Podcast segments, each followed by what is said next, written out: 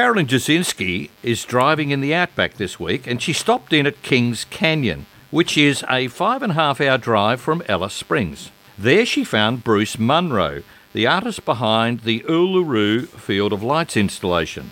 Bruce's latest work is the light towers in Kings Canyon, and Carolyne asked him about his inspiration for the new installation. I'm in Kings Canyon with possibly one of the best known artists I've ever met. Bruce is screwing up his face. so, Bruce Munro, for the people who don't know, is responsible for Field of Light at Uluru. And it was brought in, it was created by Bruce eight years ago. And it was actually started as a two year installation, and it's still going so strong that here we are now in Kings Canyon, which is about three and a half hours' drive from Uluru.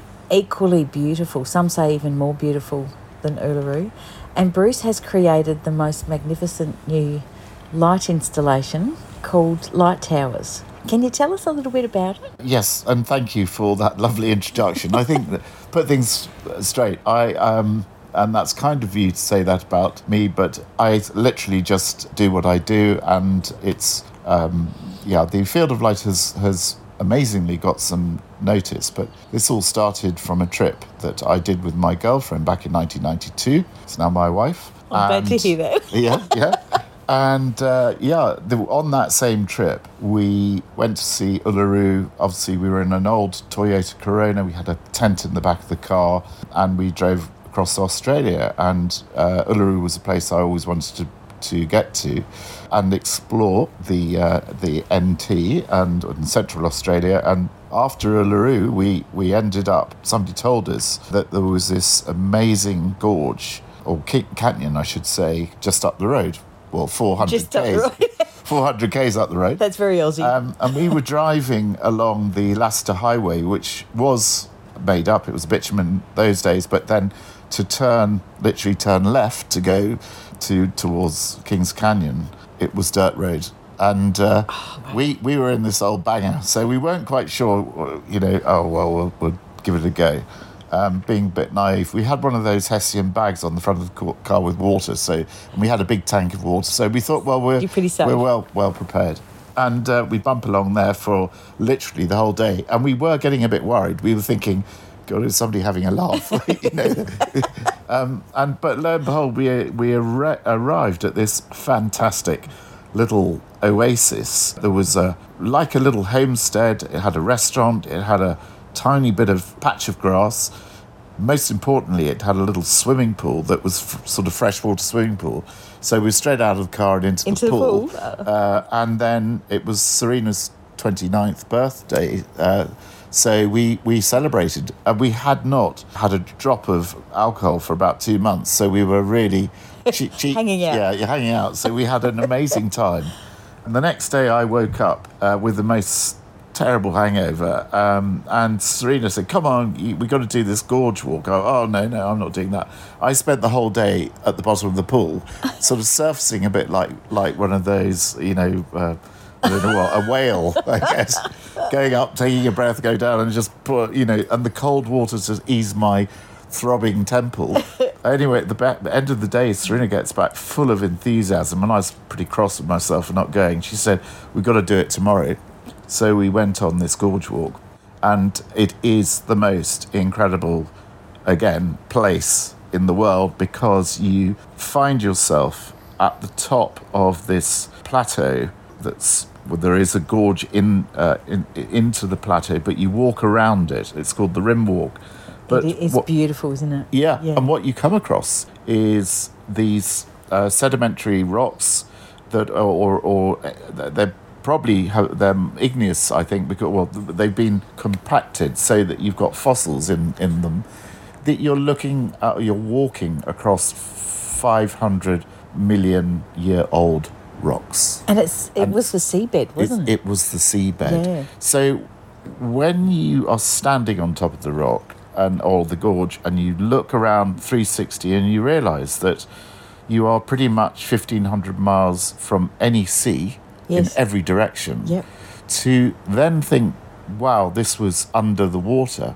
And it must have been a very calm sea for uh, the sediments to have actually caught sea creatures in it. So perfectly. Yeah. And and wavelets, you know, you've got this sort of waves like in like in a in a very calm beach or, or um, bay, and it's sort of you know how the sand settles. It's sort of like that, and I it just completely made me realize how insignificant our lives are, or how small, and how incredible time is. It's And- it's and quite amazing. It, yeah. it is, and it, and it, it's those sort of thoughts that filled my sketchbooks, um, you know, and really it became a, my sketchbooks became a resource for making uh, later on. Obviously, when I was a bit quite a bit older, when I, I decided I was going to give art a go full time, which coincided or really caused by my fa- losing my father when I was um, about 40, 41, 42.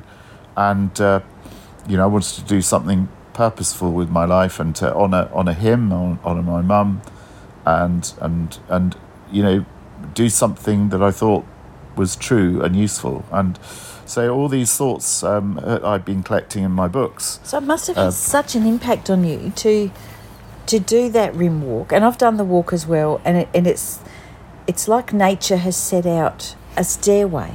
It's the, the the rock is presented in a way almost as if somebody's gone in and created this natural path and to this beautiful view.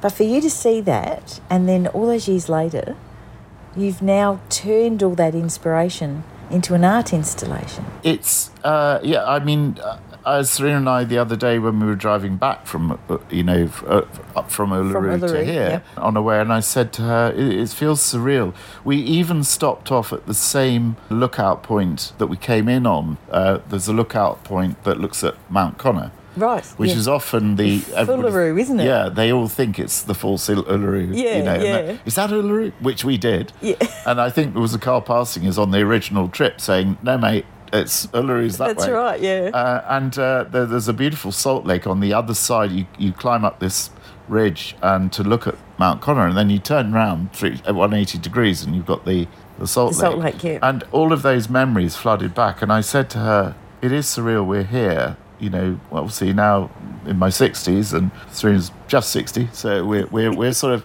getting to the grey nomad stage. Don't feel it, but we, we are. No, I know the feeling. yeah, but it's uh, it's it's it's just wonderful, and So had you come back to, to Kings Canyon before you created Light Towers? oh yes, um, I mean th- this opportunity came through the uh, reason I'm here actually is through Discovery Parks because they invited me to really do a trip with them, which Right. was again what a wonderful opportunity. So they've, they've just bought this two years ago. They bought this Yeah. Uh, holiday park now. It's called now. That's right, Yeah. and they have done an amazing. job. I mean, this this was a tiny little space before, and it was it was a, a little bit rough and ready. And what they've done is made it a destination for people on the road to stop off, um, break bread, drink lots of nice local whatever refreshments, I should say, That, and then that's right. It's a whole it's a whole holiday a whole holiday and but most importantly to be able to have comfort here and then spend time exploring the area That's i mean yeah which is what But what you've done is you're lighting this new path to the Red Centre. So the Red Centre is the heart of Australia and it's always been popular. But things like Field of Light, I know people who have actually never been to NT, but they've heard about Field of Light, come to Uluru. Now they'll have another inspiration to come and check out. So you can't outshine the natural beauty of the Red Centre. that, that is definitely not my plan and it will never never happen No, but- i think that really the work that i've created the purpose of it is to say how much this place has moved me Yes. And and uh, very interesting, you said the heart. Light Towers, which is this new piece of work, was actually inspired when I was 21 by, which is actually pre to uh, Australia.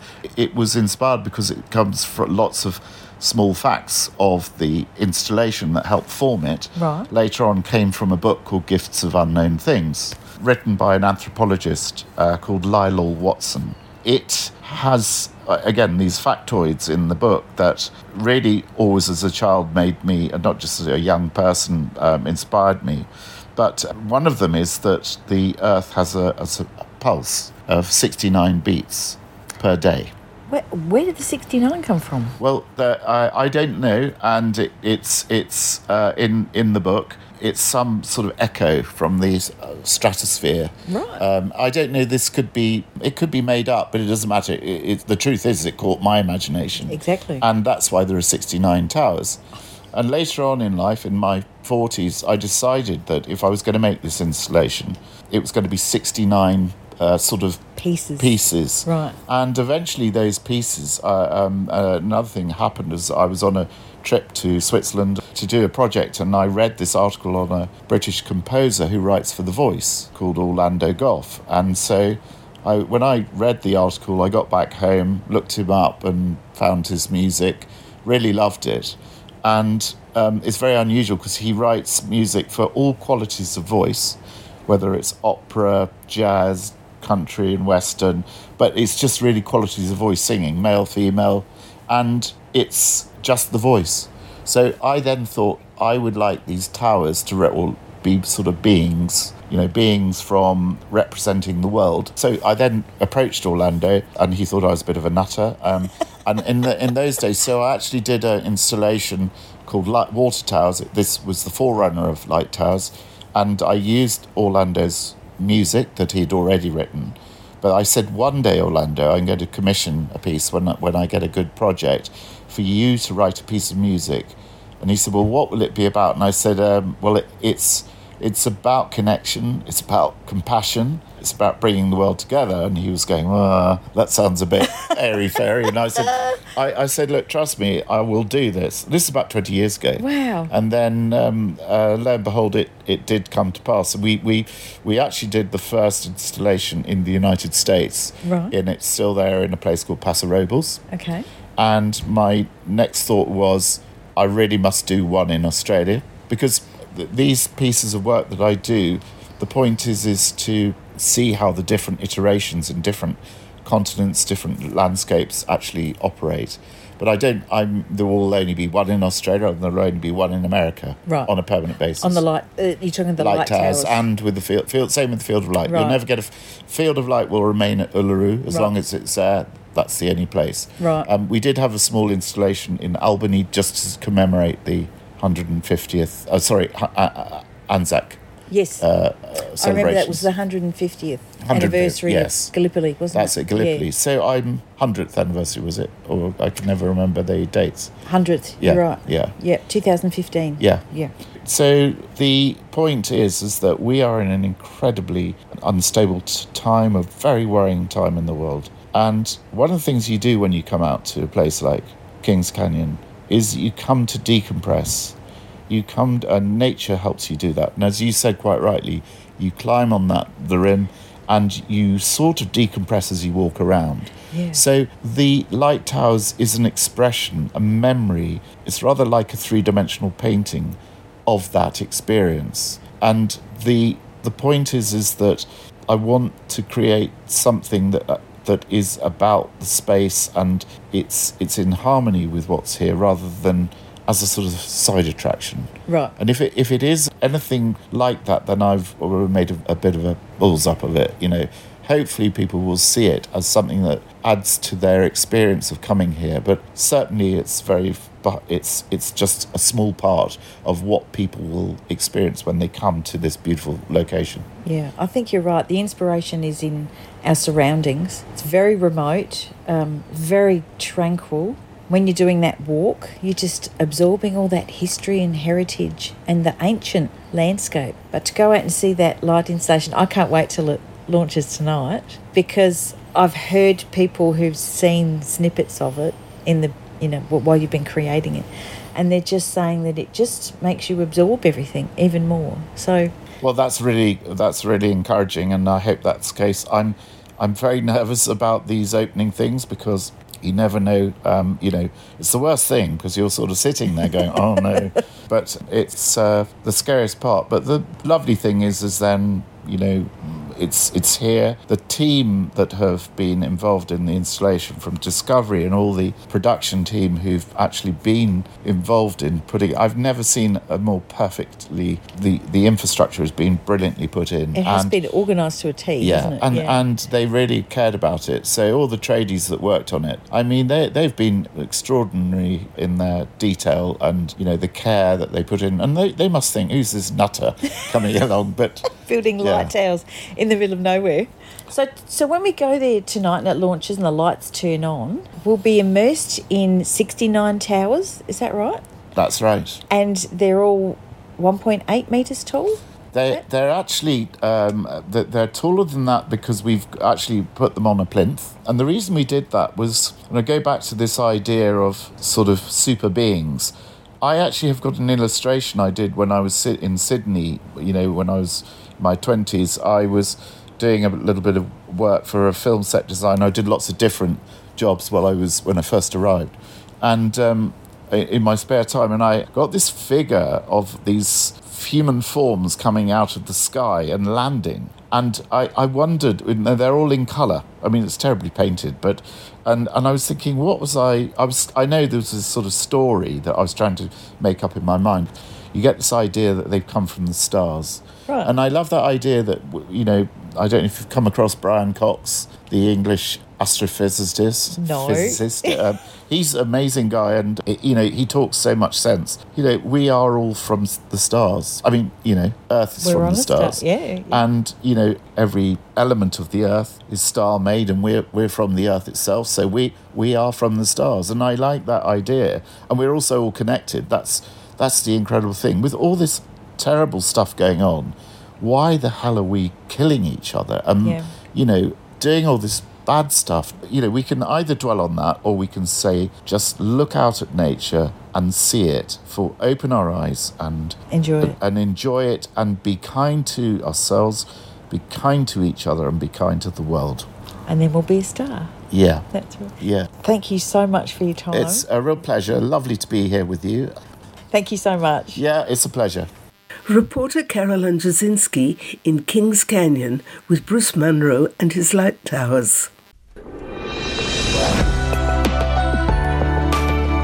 This is the Travel Writer Show on J Air 88 FM in Melbourne.